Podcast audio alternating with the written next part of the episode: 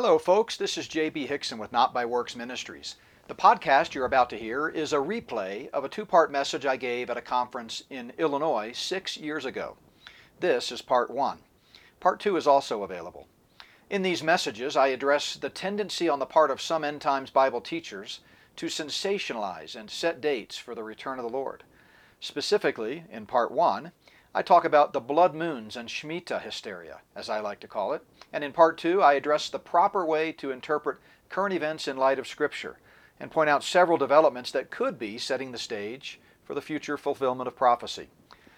This two part message came to my mind this morning during an interview I did on the Christian Underground News Network. That podcast is also available entitled, Can We Set a Date for the Rapture? During this morning's interview, I referenced these past messages on the blood moons and Shemitah, so I decided to dig into our archives, pull them out, and repost them to our podcast channel. I hope you'll take the time to listen to all three podcasts the new interview from earlier today on Can We Set a Date for the Rapture? and the reposted two part message from six years ago about the blood moons and Shemitah hysteria.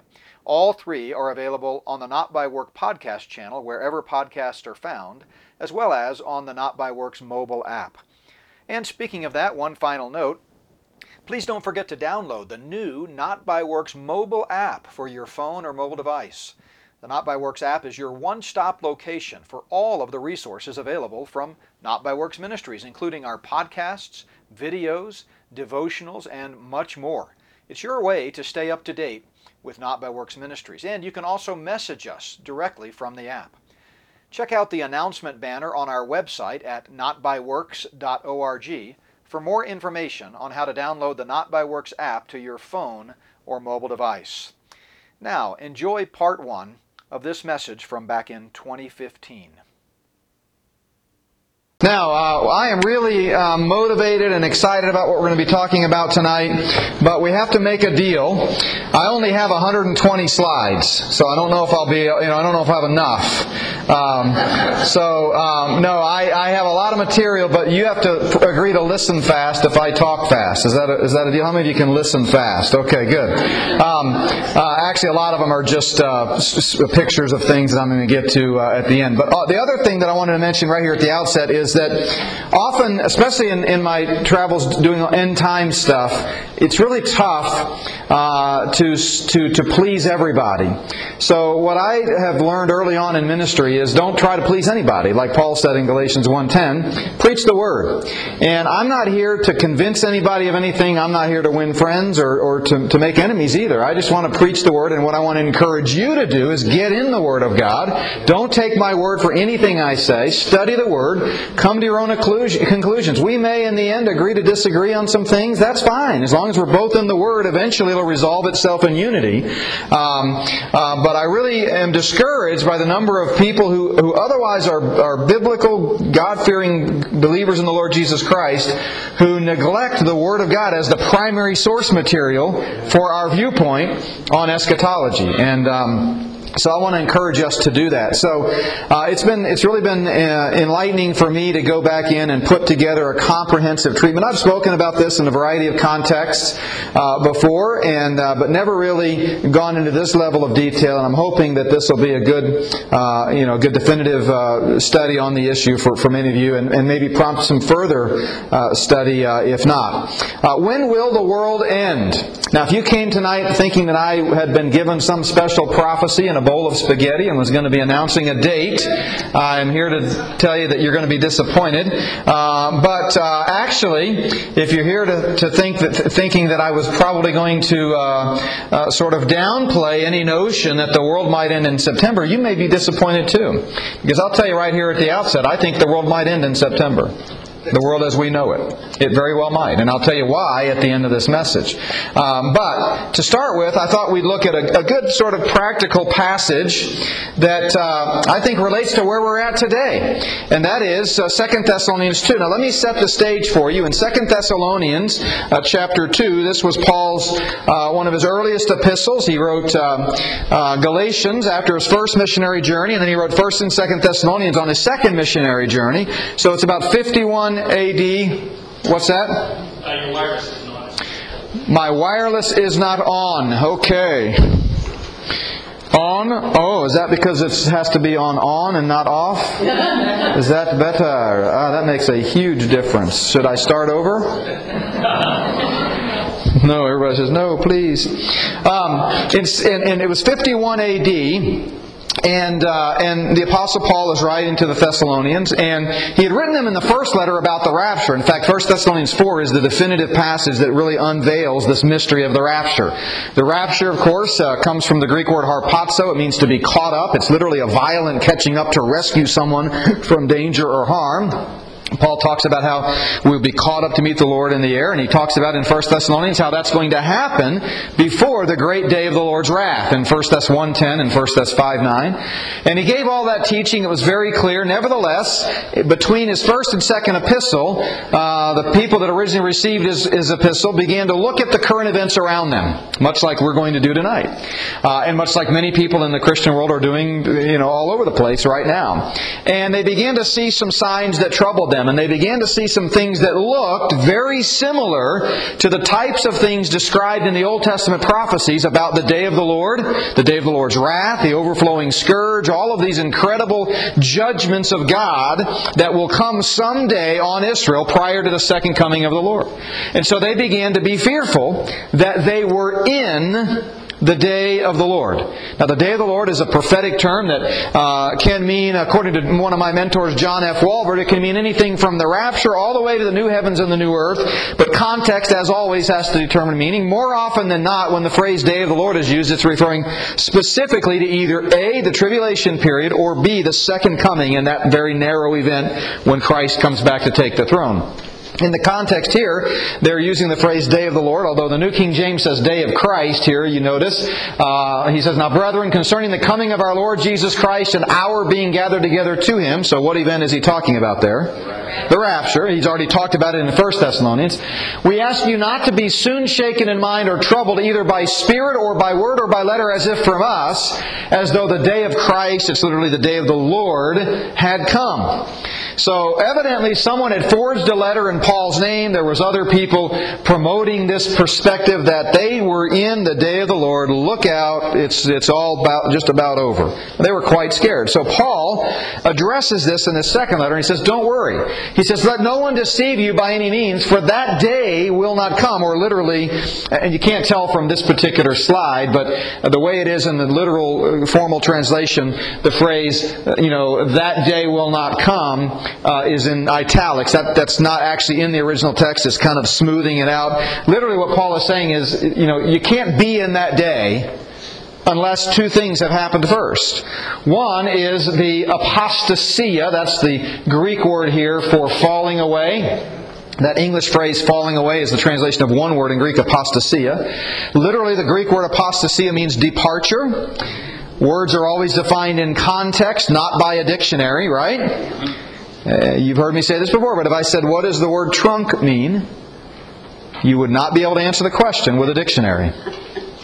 You would not be able to answer the question until I used it in a sentence or used it in context. Same thing is true of apostasia and any other word in any other language, by the way. Uh, the King James originally translated this falling away as if to imply some type of spiritual falling away. Uh, I've written about this and we've talked about it elsewhere that I think the best translation is departure, which is the normal meaning of the word. And um, especially since in context he's talking about the departure of Christians to meet the Lord in the air. He's talking about you know the second coming later on. He's he's talking about a lot of moving from point A to point B. But that's not even the, the main point that I want to draw out here. The point is, he says, you can't be in the day until two things happen first. The departure, which I think is the rapture, but and then he also says the revelation of the man of sin, the unveiling of the Antichrist. So here's Paul's point. Stop looking at the, the current events around you and look at the promise of the Word of God whatever that means. And again, I'm not going to turn this into a debate over the meaning of apostasia. That's beyond the scope of what we're talking about here. The point's the same either way. Paul says there are some things that must happen before the day of the Lord can be here. And if those things haven't happened, you're not in the day of the Lord no matter how bad it looks. Okay? Now, what's the application for us today? Well, there are a lot of people uh, that are suggesting that uh, certain cosmic signs and special messages given to special end times prophets are suggesting that we are in the end times already. And I'm going to address that as we work through the material tonight. Now, uh, we talked about in the past, uh, you know, going way back, uh, that three there are three basic approaches to studying Bible prophecy. Uh, essentially, there's two categories. There's those that believe everything happened in the past. That's the preterists. They think that there is no end times prophecy. Their, their, their systematic theology books only have nine chapters. They don't have an eschatology because there is no future end times. Christ is going to come back. The good go to heaven, the bad go to hell, and it's all over. That's what's called replacement theology. Every prophecy was fulfilled by 70 AD.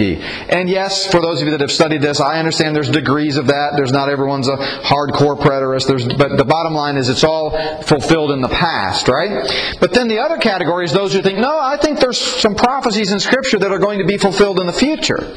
And, but within that camp, there's two approaches. The first is called the historicist view. These are what are commonly called date setters. These are the people who we would agree with in their overall scheme. We understand there's a future for national Israel. We understand that there's a distinction between the rapture and the second coming. We may disagree on when the rapture happens relative to the second coming, but we all agree in a two phased coming of Christ, once for the church, once for Israel, to establish his earthly kingdom. Uh, and we're all in agreement on most of that, that information. But what the historicists do is they look at current events and everything that happens, they say this is the fulfillment of this prophecy, this is the fulfillment of this prophecy, this is the fulfillment of this prophecy. So the reason I draw a circle around that, and that's a rudimentary timeline here on the bottom is that historicists think we're living inside the bubble of fulfillment today. All right? The third category is the view that I hold, and that's the futurist view. Then the futurist perspective is this the next great prophetic event to which the world looks forward is what? Rapture. The rapture. Nothing has to happen before the rapture. That's called the doctrine of imminency. We have a DVD on the doctrine of imminency back there if you've never studied that. Um, the, the, imminency of the rapture teaches that the rapture could happen at any moment. That's what imminent means. And, uh, and so we believe that at some point, the rapture is going to happen, and then after the rapture, that ushers us into the end times plan of God's plan of the ages. Later on tonight, uh, I'm going to diagram out for you the distinction between the present church age, which is called the last days in Scripture, and the end times. They're two different things. The end times start with the rapture and then includes everything after that. The last days are the present age in which we live. So you can tell there's some, you know, common ground here between futurists and historicists. We all love the Lord. In fact, you know, by the way, so do preterists. We're not suggesting they're not saved or they're somehow heretics or whatever. We just have an honest disagreement about Bible prophecy. Okay, um, but among those who believe in a future for national Israel and believe in a literal rapture and a literal second coming and a literal seal trumpet judgments, Battle of Armageddon, Gog and Magog, 144,000 witnesses, the two witnesses, abomination of desolation, millennium, all of those end times events. Among those who you know, believe in all that, the historicists say, you know, this is that. Every time something happens, they cite a reference, usually out of context in my opinion, and say we're being fulfilled. We believe, no, it could be the setting of the stage, but it's not the actual fulfillment. All right, so let's review some of the chatter in the world of Bible prophecy enthusiasts, okay? Uh, these are some of the things that we're hearing, and I'm not going to necessarily comment on these for now, but I want to sort of set the stage for what we're going to be talking about tonight. Well, obviously, September has a lot of people's attention because it's the end of the Jewish Shemitah year on September 13th. There's been talk of an asteroid hitting the Earth on September 24th. Uh, you've got the blood moon tetrad on September 28th. Feast of Tabernacles also on September 28th. You've got large scale military exercises, specifically Jade Helm. We're going to talk more about that. You've got uh, CERN attempting to replicate a Big Bang and, quote, open the abyss using the most powerful cycle of the Large Hadron Collider to date. Uh, that's a pretty significant thing, in my opinion. Uh, you got the Pope meeting with President Obama. um, at the White House on September 23rd. Then he's going to address a joint session of Congress on September 24th. And then UN on the 25th, I think, through the 27th. Uh, and he's going to address essentially uh, the, the, the next phase of the New World Order agenda. We had Agenda 21, now they're calling this Agenda 2030. It's uh, also called the Post 2015 Sustainable Development Agenda. And the Pope's going to address the UN there in New York City. You've got the Luciferian elite stockpiling food, weapons, and ammunition in underground bunkers. I mean, that's, that's a known fact. I'm going to show you some pictures of that a little bit later. You got the World Council of Churches sponsoring Peace for Palestine Week starting September 20. I am so glad for that because I was waiting for the World Council Churches to step in and solve this centuries old problem. Aren't you glad that after September 20th there will be no more tension between the Arabs and the Jews in the Middle East? Um, so all kinds of events and things converging and happening, and, and listen, it's got my attention. I don't mean to suggest for a second that uh, you know that, that these types of things aren't significant. The difference is what do they mean? Are they the fulfillment of prophecy, or are they a potential setting of the stage? So I'm kind of giving you a glimpse at where we're going with this, uh, but I hope you'll stay with me. Now, uh, let's take a closer look at the mystery of the Shemitah. Uh, how many of you have read Jonathan Cahn's latest book? Okay, just for my knowledge, okay? How many of you are familiar with it or have heard it? Surely you have. If you're interested in Bible prophecy, you can't help but hear about it. Uh, I'm going to actually look at the Bible and talk all the way through what this word means and what this term means. And it might interest you to know this is the Hebrew word Shemitah. I got it from my uh, Logos Bible software. And remember, in Hebrew, you read from right to left. So that's a, a sheen, a maim, a tov, and a hate uh, with the vowel pointers there. Shemitah, that's an A, or the vowel vocalization of an A. And we transliterate it, uh, as you see on the screen there, Shemitah, and in English we would use an S-H, uh, E-M-I-T-A-H. Uh, that's the way Cahn titles it. Now it's interesting to me he didn't use two T's because the normal transliteration in this particular construction would be two T's. But anyway, Shemitah, the Hebrew word means release or remission of debt. And it might interest you to know that it's only used five times in the entire Old Testament. And, you know, three of them, uh, actually four of them, are in uh, Deuteronomy chapter 15. So let's take a look at this passage. If you're going to, you know, understand what the Shemitah is, it's kind of a good idea to start with the Bible, right? Um, you know, it seems like when a lot of times when these books come along, we're so fascinated by them and, and we, we want to read them and they're interesting and they have, especially if you're interested in Bible prophecy as we are. But let's not forget that the, the, the Bible study starts with the Bible. Okay? Yeah. Bible study starts with the Bible. Uh, Deuteronomy 15. At the end of every seven years, you shall grant a release. See that word release? That's the word Shemitah. The Hebrew word Shemitah. A release of debts. And this is the form of the Shemitah, the release. Every creditor who has lent anything to his neighbor shall release it. Shemitah. Uh, he shall not require it of his neighbor or his brother because it is called the Lord's release. Shemitah. Okay? Um, so, that's the that's the, the context for the word. It goes on to talk about if you and you can read this for yourself. For the sake of time, we won't take the time to exegete the entire passage, but it goes on to talk about if you follow this, you will be blessed. You know, it has nothing to does it never mentions the word judgment. It never spells out any judgment. It never even implies judgment. It just says if you do this, you're going to be blessed. You know, this is God's plan of blessing, right? So, uh, the book by Jonathan Cahn actually expounds upon uh, a premise that was contained in his first book, The Harbinger, and there was a chapter by the same name. Uh, now, I read The Harbinger, wrote a review of it a few, a couple, three years ago, four years ago, and um, one of the chapters is called The Mystery of the Shemitah. Um, but before we examine his claims and kind of what he does with this biblical concept of the Shemitah, let's go ahead and, and, and say what the Shemitah is according to uh, the Bible. So the Shemitah was, as we just read, an obligation given specifically and exclusively to the nation of Israel.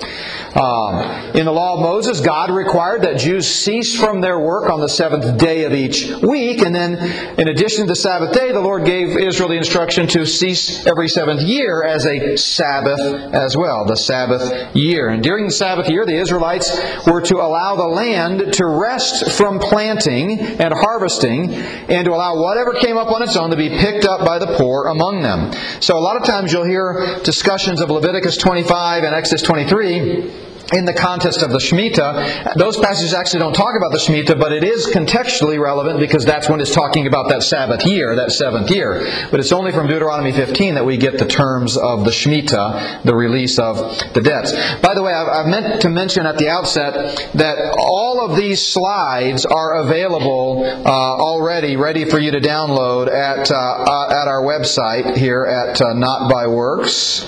If I can get over here to it. If you go to notbyworks.org, click on free resources, click on study notes, click on conference notes, uh, and the very first one listed right there is When Will the World End? Blood Moons and Shemitah Hysteria. So every one of these 120 slides is there.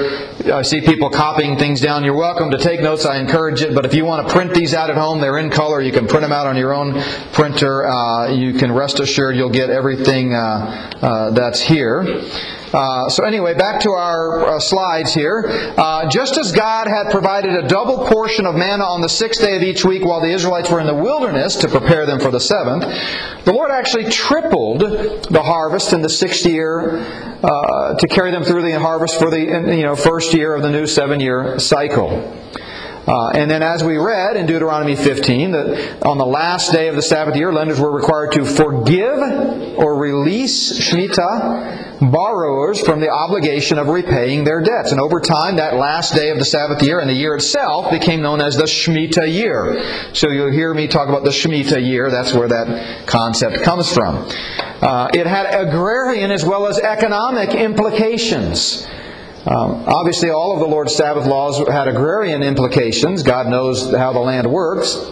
But as we just read, it had economic implications as well. You might think that you know the Shemitah system would wreck an economy and hurt the lenders who lost their investment, right? If all of a sudden you've got everybody who had lent money being told, "Hey, forgive the debt, release the debt," Shemitah. Wow, could you imagine what that would do to the economic system? But God knows best, as is always the case.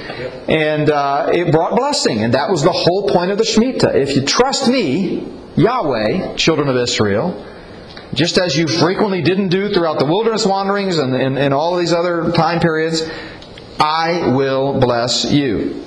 Now, uh, there's no biblical support that I can find anywhere in the text, anyway, for the idea that God would ever require any other nation to observe the Shemitah year any more than He would any other Jewish law or custom, or that He would impose some type of Shemitah judgment according to a seven year cycle on any nation, including the nation of Israel. Uh, there's really no mystery pertaining to the Shemitah in Scripture, and there never has been. It's all spelled out. They, we just read a portion, a portion of it. The exact requirements for keeping the Sabbath year were very explicitly revealed by God uh, uh, to and through Moses, uh, right there in, in the Pentateuch. Um, so, um, Anyway, I'll say more about that in a moment when we look at some of uh, the, the text from the, the book, The Mystery of the Shemitah. Uh, the scriptures never give any indication that there was some sort of underlying mystery or principle that was in operation. It was all very straightforward and clear. It was for Israel, like all other Sabbath regulations. Now, let's take a look at what Cahn uh, does with this teaching about the Shemitah. Uh, according to Cahn, all of these are going to be according to Cahn, God has revealed a special mystery interpretation related to the Shemitah laws of the Old Testament directly and mystically to him. That's his words. That's his words. I've heard him speak many times uh, in, in uh, podcasts and, and a couple times live, uh, streaming. Uh, here's one quote. Uh, when he was on the Jim Bakker show, he said, this is, what, this is what came, and the Lord did it, and he's motioning toward heaven. And he says they, they rapidly came, just as they did with the harbinger. These revelations just kept coming and coming and coming. And uh, so he, he's positioned himself as, quote, a revealer of mysteries, uh, many of which he claims no one else has ever seen before. Uh, in fact, this you might even say is his trademark. He's typically introduced when he speaks on the radio and on TV shows as a quote end times prophet. Uh, one of my colleagues that I've worked with uh, before, uh, you know, in terms of speaking at the same conferences and sharing a platform, he he called uh, him the greatest end times prophet of our day. That's what he called him. Um, it's also interesting uh, to note the subtitle of the book. The 3,000 year old mystery that holds the secret of America's future, the world's future, and your future. Okay? So remember what we read, remember what we said the biblical concept of the Shemitah was. Um, so um, here's his perspective. Now let's kind of see where he goes with this and where he takes it. According to Cahn, God has visited warnings and or judgment against the United States according to a seven-year cycle dating back many uh, decades. But as I've already said, there's no such thing in the Bible as a Shemitah judgment. This is just sort of an observation that he makes. Based on an observed pattern, he claims that America is due to receive this Shemitah judgment in September. Uh, he frequently calls America, quote, the, the Israel of the New World and the second uh, Israel. This is a quote from the Mystery of the Shemitah. He says, quote, Most would find it surprising to learn that America was consciously, intentionally, and specifically founded and formed after the pattern of ancient Israel. Uh, it's, I couldn't find that anywhere. Its founders saw it as a new Israel, the Israel of the New World. Their exodus was from Europe, like the Hebrews was from Egypt. The New World was their new promised land. Um, he goes on to say in a different page, there's no na- nation in the world so deeply linked to ancient Israel as America. There is therefore no stage or platform on earth so well suited for the manifesting of the mystery of the Shemitah as America. Uh, he also says George Washington dedicated the United States to God's uh, purposes, and therefore the Shemitah cycle applies to us. So he goes back to the founding of our country. Again, we're the new Israel. Therefore, these special uh, blessing promises uh, that he implies in the reverse, that they're also judgment promises, apply to us. Well, let's take a look at that for a moment. George Washington uh, servant of God, modern day Moses. Well, uh, George Washington's prayer in St. Paul's Chapel was a Masonic procession that has been reenacted for years by Freemasons in New York City. Uh, I've done a, a, fair amount of research in my New World Order studies about Freemasonry, even visited a Freemason temple. Um, and so I can kind of picture this. Washington, I don't know if very many people know this, but he was sworn in on a Masonic Bible. Uh, the one who administered the oath of office was a Grand Master of Freemasonry.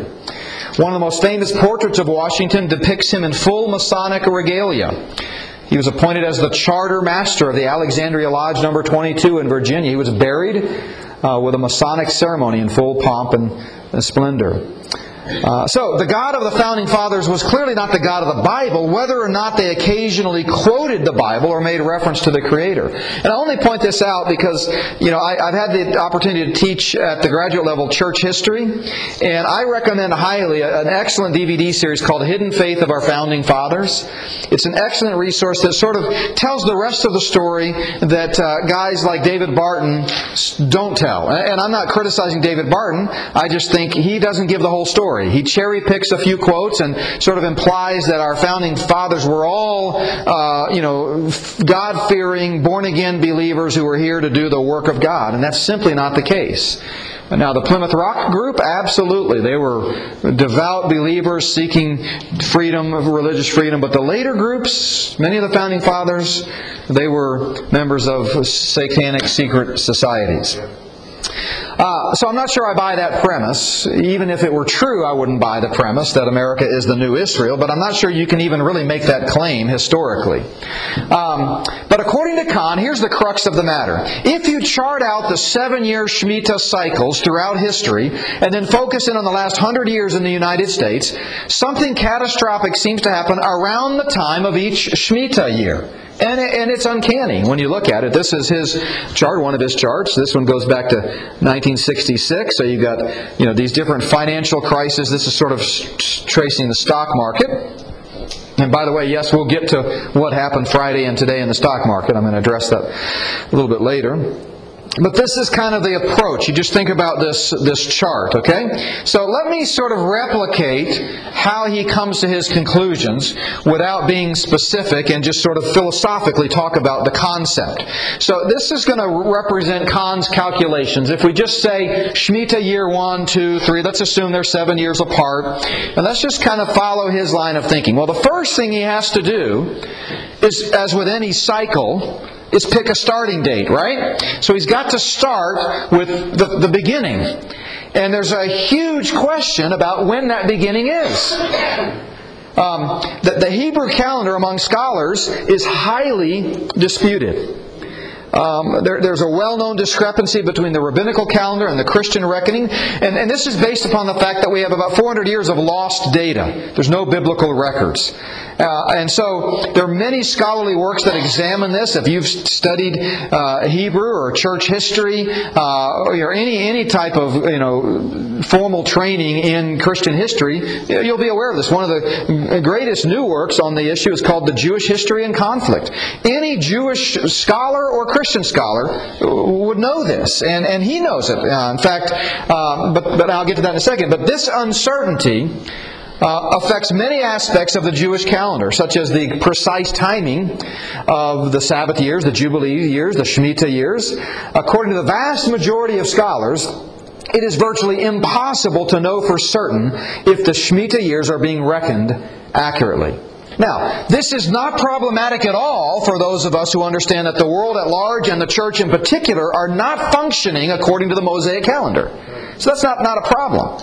We understand the significance of all of the Jewish festivals and feasts and the calendars. We understand the significance of it. We understand the future uh, Jewish kingdom. We understand all that. But in terms of a regulating principle for the world as we know it today, especially America, it, it really is not problematic at all that there's a highly disputed uh, date in terms of when do you start it, where do you reckon it from. But for the prophetic date setters, this does present a major problem because where do you start? Now, Cahn skims over this controversy, addressing it only rarely and, and, and, and dismissively, as I've read him, um, in his interviews. So, in other words, he has to acknowledge it to be taken seriously by anybody in the academic world, but he basically picks a starting point, you know, either A or B, because there's two, two perspectives, two views, and then just kind of runs with it.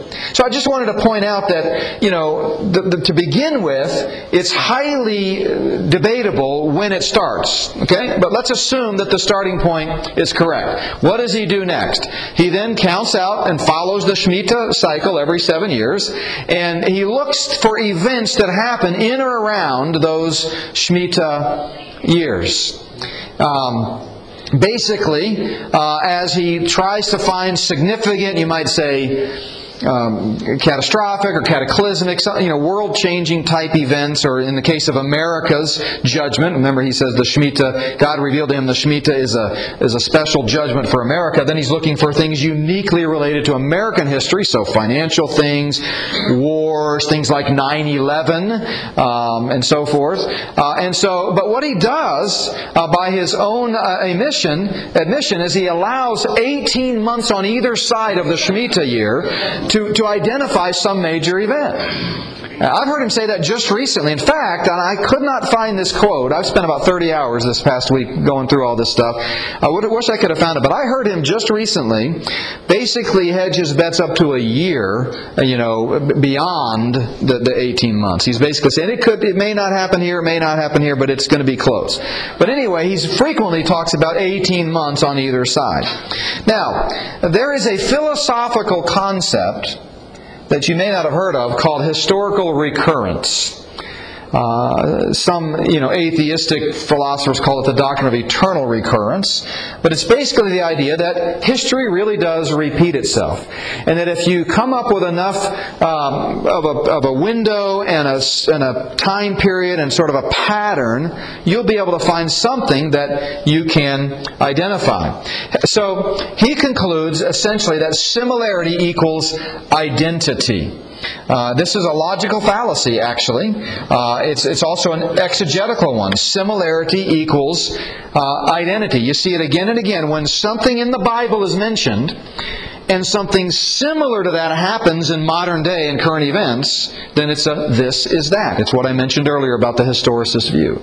So we see something described in Isaiah 9:10 that sounds kind of like the Twin Towers and 9/11 and there's some similarities there, sometimes uncanny similarities. And so we say, "Oh, this is a secret code. This is the fulfillment of that. The attacks on 9/11 were predicted by the prophet Isaiah 800 years before Christ." Similarity equals identity. But that's a logical fallacy, and I can illustrate it, uh, borrowing this analogy from my friend uh, Tom McMahon at the Berean Call, uh, this way. Uh, a $100 bill in Monopoly money is very similar to a $100 bill. They're both paper, they both have a 100 on it, they're both called money. But it would be quite embarrassing indeed to show up to pay for something with a hundred dollar Monopoly bill, right? So a hundred dollar Monopoly bill, though it's similar, does not equal a hundred dollar bill. Mark Twain put it this way: a favorite theory of mine, to wit, that no occurrence is sole and solitary, but it is merely a repetition of a thing which has happened before, and perhaps often. Uh, the, the, historical recurrence. So, uh, so here's here's my illustration. Let's say I wanted to identify some historical recurrence. So I pick a starting point, and then I sort of give myself a window of time surrounding that starting point, and then I begin to just observe, just simple observance. I want to observe any major events that are similar in scope, falling within a given recurrence window, and, and it's really not that hard. It's really not that hard. Okay.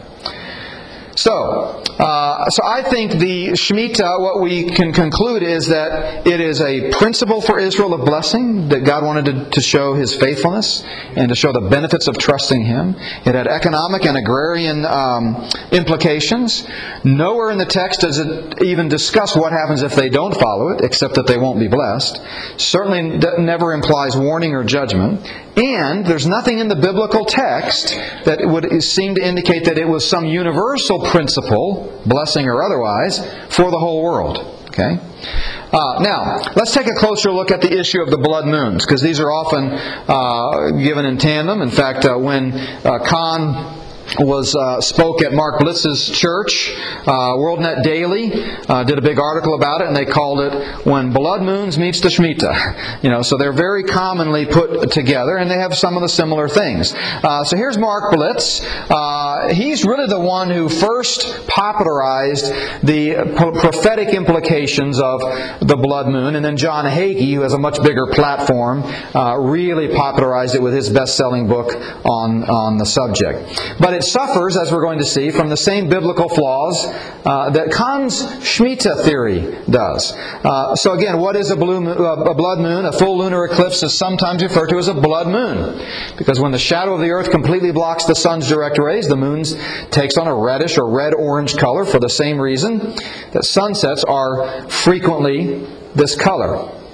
Um, a blood moon tetrad is when there are four consecutive full lunar eclipses with no other intervening eclipses. And interestingly, again, I have no problem with observing some pretty interesting things. Where I begin to uh, get a little uncomfortable is when we say this is that that God has revealed something special, supernatural, and mystically to me, and this is what's going to happen between this date and between this date. But it is interesting, by the way, as they have in the past, that all four lunar eclipses fall on Jewish feast days in the spring and fall of 2014 and 2015. Now, as we did with the Shemitah, let's look at the alleged biblical support for this. The key passages are Joel 2, Matthew 24, and Revelation 8. Uh, we'll look at these in a second, but in the context, these passages describe supernatural, that's very important, supernatural cosmic disturbances in conjunction with the second coming of Christ, not naturally recurring solar and lunar cycles. Now, Joel 2. Uh, I love this passage. It's, it's very significant for the end times. Peter quotes it. Uh, I, I, love Joel's prophecy just in general. Um, but here uh, we could pick it up in 28, but in verse 30 he says, I will show wonders in the heavens and in the earth, blood and fire and pillars of smoke. The sun shall be turned into darkness and the moon into blood before the coming of the great and awesome day of the Lord. Okay. These are cosmic signs. Jesus quotes the same thing in his famous Olivet Discourse. He says, immediately after the tribulation of those days. So when are these cosmic signs going to happen? after the tribulation. Jesus has just outlined in Matthew 24, 4 to 14, the events of the, of the tribulation period. He even quotes Daniel by name, so there can be no mistaking that he's talking about the 70th week of Daniel. If you look at the correspondence between Matthew 24, 4 to, 4, 4 to really the end of the chapter, but, but specifically 4 to 14, and the seal, trumpet, and bowl judgments in Revelation 6 to 18, you see unbelievable parallels. They're clearly talking about the same time frame. Um, and he says, immediately after the tribulation of those days, the sun will be darkened, the moon will not give its light, the stars will fall from heaven, the powers of the heavens will be shaken. Uh, and then in Revelation chapter 6, in conjunction with the sealed judgment, I looked, and behold, the sixth seal, there was a great earthquake. The sun became black as sackcloth of hair, and the moon became like blood. Now, what we see when we look at the biblical text and read it in its context is that anytime God is doing something directly intervening in the affairs of man, um, you know, that's, that's the broadest sense of the day of the Lord. I mean, God is always actively involved in the, in the affairs of mankind. God is sovereign. He's, he knows what He's doing. He's superintending over the affairs of mankind. But let's face it, you know, God in this present age doesn't routinely, in a global sense, come down and, you know, part the Red Sea or have a, a global flood or the sun standing still for a day or these other major uh, cosmic events. And when you look through uh, history and biblical history, you see times when God does this, and it's always key moments in human history, like the plagues. These are supernatural things. Um, and then, of course, you could go to the book of Revelation, and you could see all of the cataclysmic type events that are described there water turning to blood, uh, so much of the sea life destroyed, those types of, of things.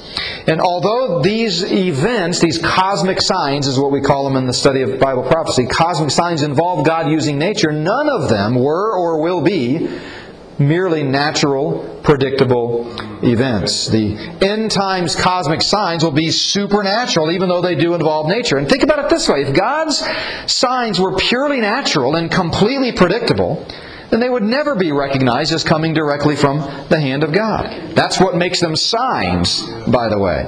Uh, so blood moons are natural. Um, the, pleasant, the present blood moon tetrad is a completely natural and predictable event. Matter of fact, NASA has calculated the precise location and exact timing to the second of every lunar and solar eclipse for thousands of years in the past and thousands of years in the future. So to observe the uniqueness, and it's, it is uh, not unprecedented, but somewhat unique in the cycle of lunar and solar eclipses, that these would fall on these significant Jewish feast days, is, is unique. It's, it's worth noting. It might catch our attention, but to draw from that some type of prophetic significance that goes way beyond the scope of clear biblical prophecy, I think uh, crosses a line. See, the thing is, there's enough clear teaching on Bible prophecy in the Scripture. We don't need to get any from extra biblical revelation. We can just let the Bible speak. Uh, not only that, but since Jesus is the Creator, uh, that means He's the one who established this precise timetable and geometry uh, of the orbits of the earth, moon, and sun. Colossians 1 and Hebrews 1 tell us He's the Creator. So, how is it that He was unable to figure out the mystery of the Shemitah and its convergence with the blood moon tetrad long before Cahn and uh, Blitz did? Jesus said, But of that day and hour no one knows, not even the angels of heaven, nor the Son, but only the Father. So, when will the world as we know it end? All right? This is the fun part. I'm sure some of you probably who are big fans of the of, of Cahn and Blitz are, you know, not too happy with me right now because I criticize them. I'm not personally attacking them at all. They're brothers in the Lord. I I'm sure they're going to be in heaven with us. I'm not calling them heretics. I just disagree with the handling of the Word of God. And I would encourage everyone not to take my word for it. Read what the Bible says about the Shemitah and see if you can come uh, to the, a different conclusion. Uh, but, so whether, I've, whether you're cheering me, by like my one man amen corner over here, or uh, not too happy with me right now, let's move on because I think everybody will be intrigued by what we have to say the rest of our time together. And let me just introduce it, then we'll take a break, and then we'll come back afterwards and talk about when the world uh, will end. Hopefully, it won't end while we're on our break. Um, so, here's a chart of the end times. Here's a chart of the end times. Here we are right now in the church age. Okay? Uh, the church age, I didn't get into this. Uh, it was in my notes, but I'm, I'm trying to go very fast here so we can have time for questions. But the church age actually is called a mystery in the Bible. A mystery in Scripture uh, is something that was previously unrevealed but is now being revealed by God. And He does it through the apostles and prophets and through His special revelation of the Word of God. Um, and so the church, Paul tells us, was a mystery. That is, it was never talked about in the Old Testament.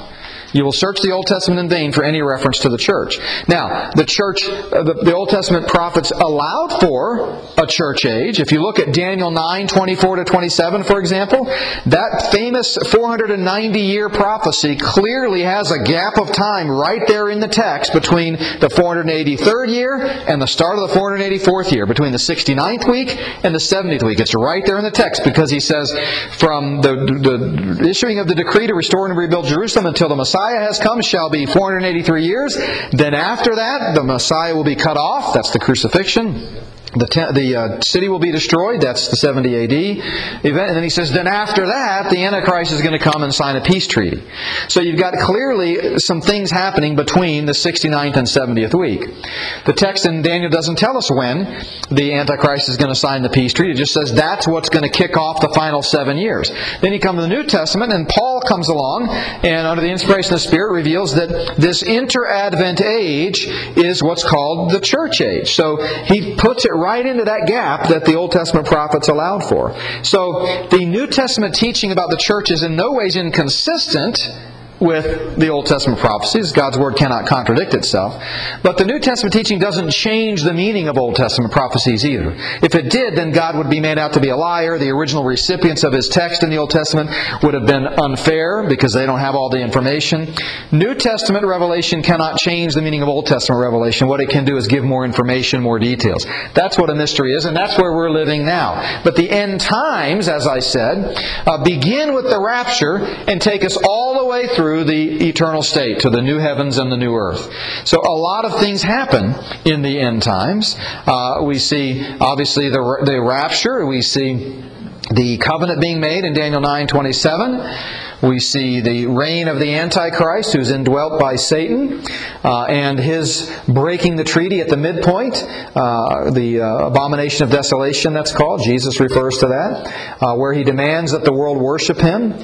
We see an intense period of persecution for the nation of Israel during this period of time that is variously referred to as the time of Jacob's trouble, or Daniel's 70th week, or uh, the day of the Lord's wrath. By the way, Daniel's prophecy very clearly says 400 190 years. I'm extrapolating that from the Hebrew terms 77s, which is 490. Uh, but Daniel's prophecy clearly says, are decreed for my people and my holy city. So the 490 year plan is for Israel. Okay. Um, uh, now, obviously, God's plan for Israel all along is is global in scope. He wanted Israel to be the nation that crossed the Jordan, entered the promised land of Canaan, and and won the whole world over to Yahweh.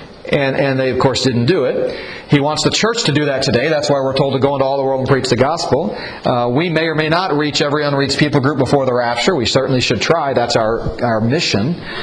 But we do know for a fact, according to Scripture, like Daniel, like uh, Matthew 24, I think it's 13, uh, that prior to the coming of Christ to establish the kingdom on earth, and in conjunction with His coming, everyone on planet Earth will know about the Lord, and it'll be through Israel. Like Paul said, like Jesus said, salvation is of the Jews. I think that's John 4.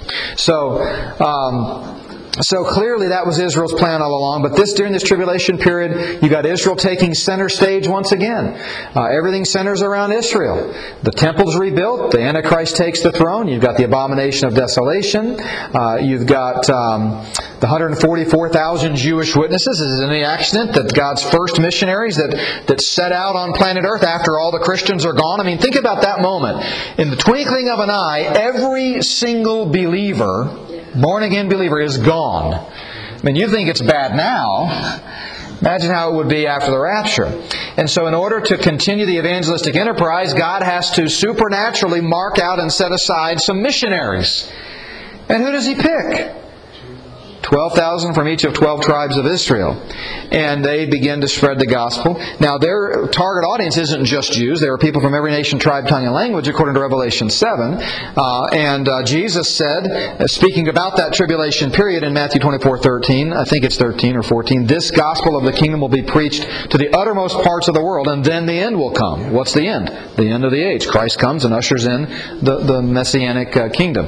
So uh, it's all Jewish in nature, but this is the end times. But again, we live right here in the church age. So, the best we can say as we look at all of these incredible things happening uh, is that the stage is being set for the end times. Is the stage being set? And I'm going to point out some things, many of them you probably are well aware of, some of them maybe you have not thought about, with some documentation and some commentary that I'm going to give you about what I believe to be the setting of the stage. And uh, I think it's no accident that in the lead up to the, our uh, Bible study tonight, we see the stock market just tanking Friday and then again today. Uh, and who knows what, what that's going to mean. Is it just a correction? Is it something more significant than that? We don't know. So when we come back from the break in a moment, we're going to take a look at the world. And we're going to begin to look at some of the current events that, never mind what you think about the blood moons and the Shemitah. I mean, if you make enough predictions, you know, you're going to be right eventually. So uh, I'm going to be on record as saying the world might end in September. And if so, woohoo for you know Jonathan Cahn. Good, good for him. He's going to probably sell some more books. You know, and I'm not questioning his motives at all. He believes what he's he believes what he's writing. As far as I know, I've heard him. He is he is, seems to be passionate, just as I'm passionate about his view. I'm not. I think some end times date setters are charlatans. I have no reason to think he's one of them. Nothing. Nothing I've seen. He may be, um, but I've, I've not seen anything that indicates. So I think he's genuine, sincere. He loves Jesus. I just disagree with him. And I don't think his calculations, his whole approach to the biblical text are accurate. But whatever you think about that, something's happening. Whether that means something's going to happen soon, who knows? Even so, come Lord Jesus. It'd be all right with me if it was soon. Uh, but we need to be prepared because we may be here for a while longer before the rapture. And um, last thing I'll say before the break is is you know, sometimes we that believe in the rapture get accused by those who don't of, of teaching that, you know, oh, we, we're never going to have to suffer. We're never going to have to worry about anything that, you know, we, we, we're fatalists. We just know that we're going to be rescued before it gets bad. And that kind of thinking, not only is it, is it a straw man, because I don't know of any scholarly people that believe and teach about the rapture that hold that view. But secondly, it's, it's self evident that it's not true. We are passionate about, you know, spreading the gospel, the urgency of the gospel, recognizing we have a job to do. Just because we happen to believe the Bible teaches we will be rescued before the great and terrible day of the Lord, doesn't mean that we're not aware that it could get pretty bad before then. Not only that, but those of us in Western American evangelical culture who take the approach that uh, well, I, you know, I, uh, I don't think it'll, you know, I, I think the Lord's going to rapture us before it gets too bad. You ever heard that phrase? I, have said it before, before I started catching myself. When we say that statement, that, oh, I think the Lord's going to rapture us before it gets too bad, we are completely disregarding the fact that for 2,000 years of church history, it's been that bad for a lot of people in a lot of parts of the globe. And it's that bad right now for people in other parts of the Middle East and places where they're being beheaded for the cause of Christ, they're being tortured and persecuted. So we are naive if we don't think that might not happen to us before the rapture. So we need to be ready for that. And so, if for no other reason than being prepared, we do need to look around us and see what's coming. Not because we're hoping to divine some type of supernatural sign that's going to give us a date, but so that we can be prepared. So that we can be prepared. So, uh, let's take a break.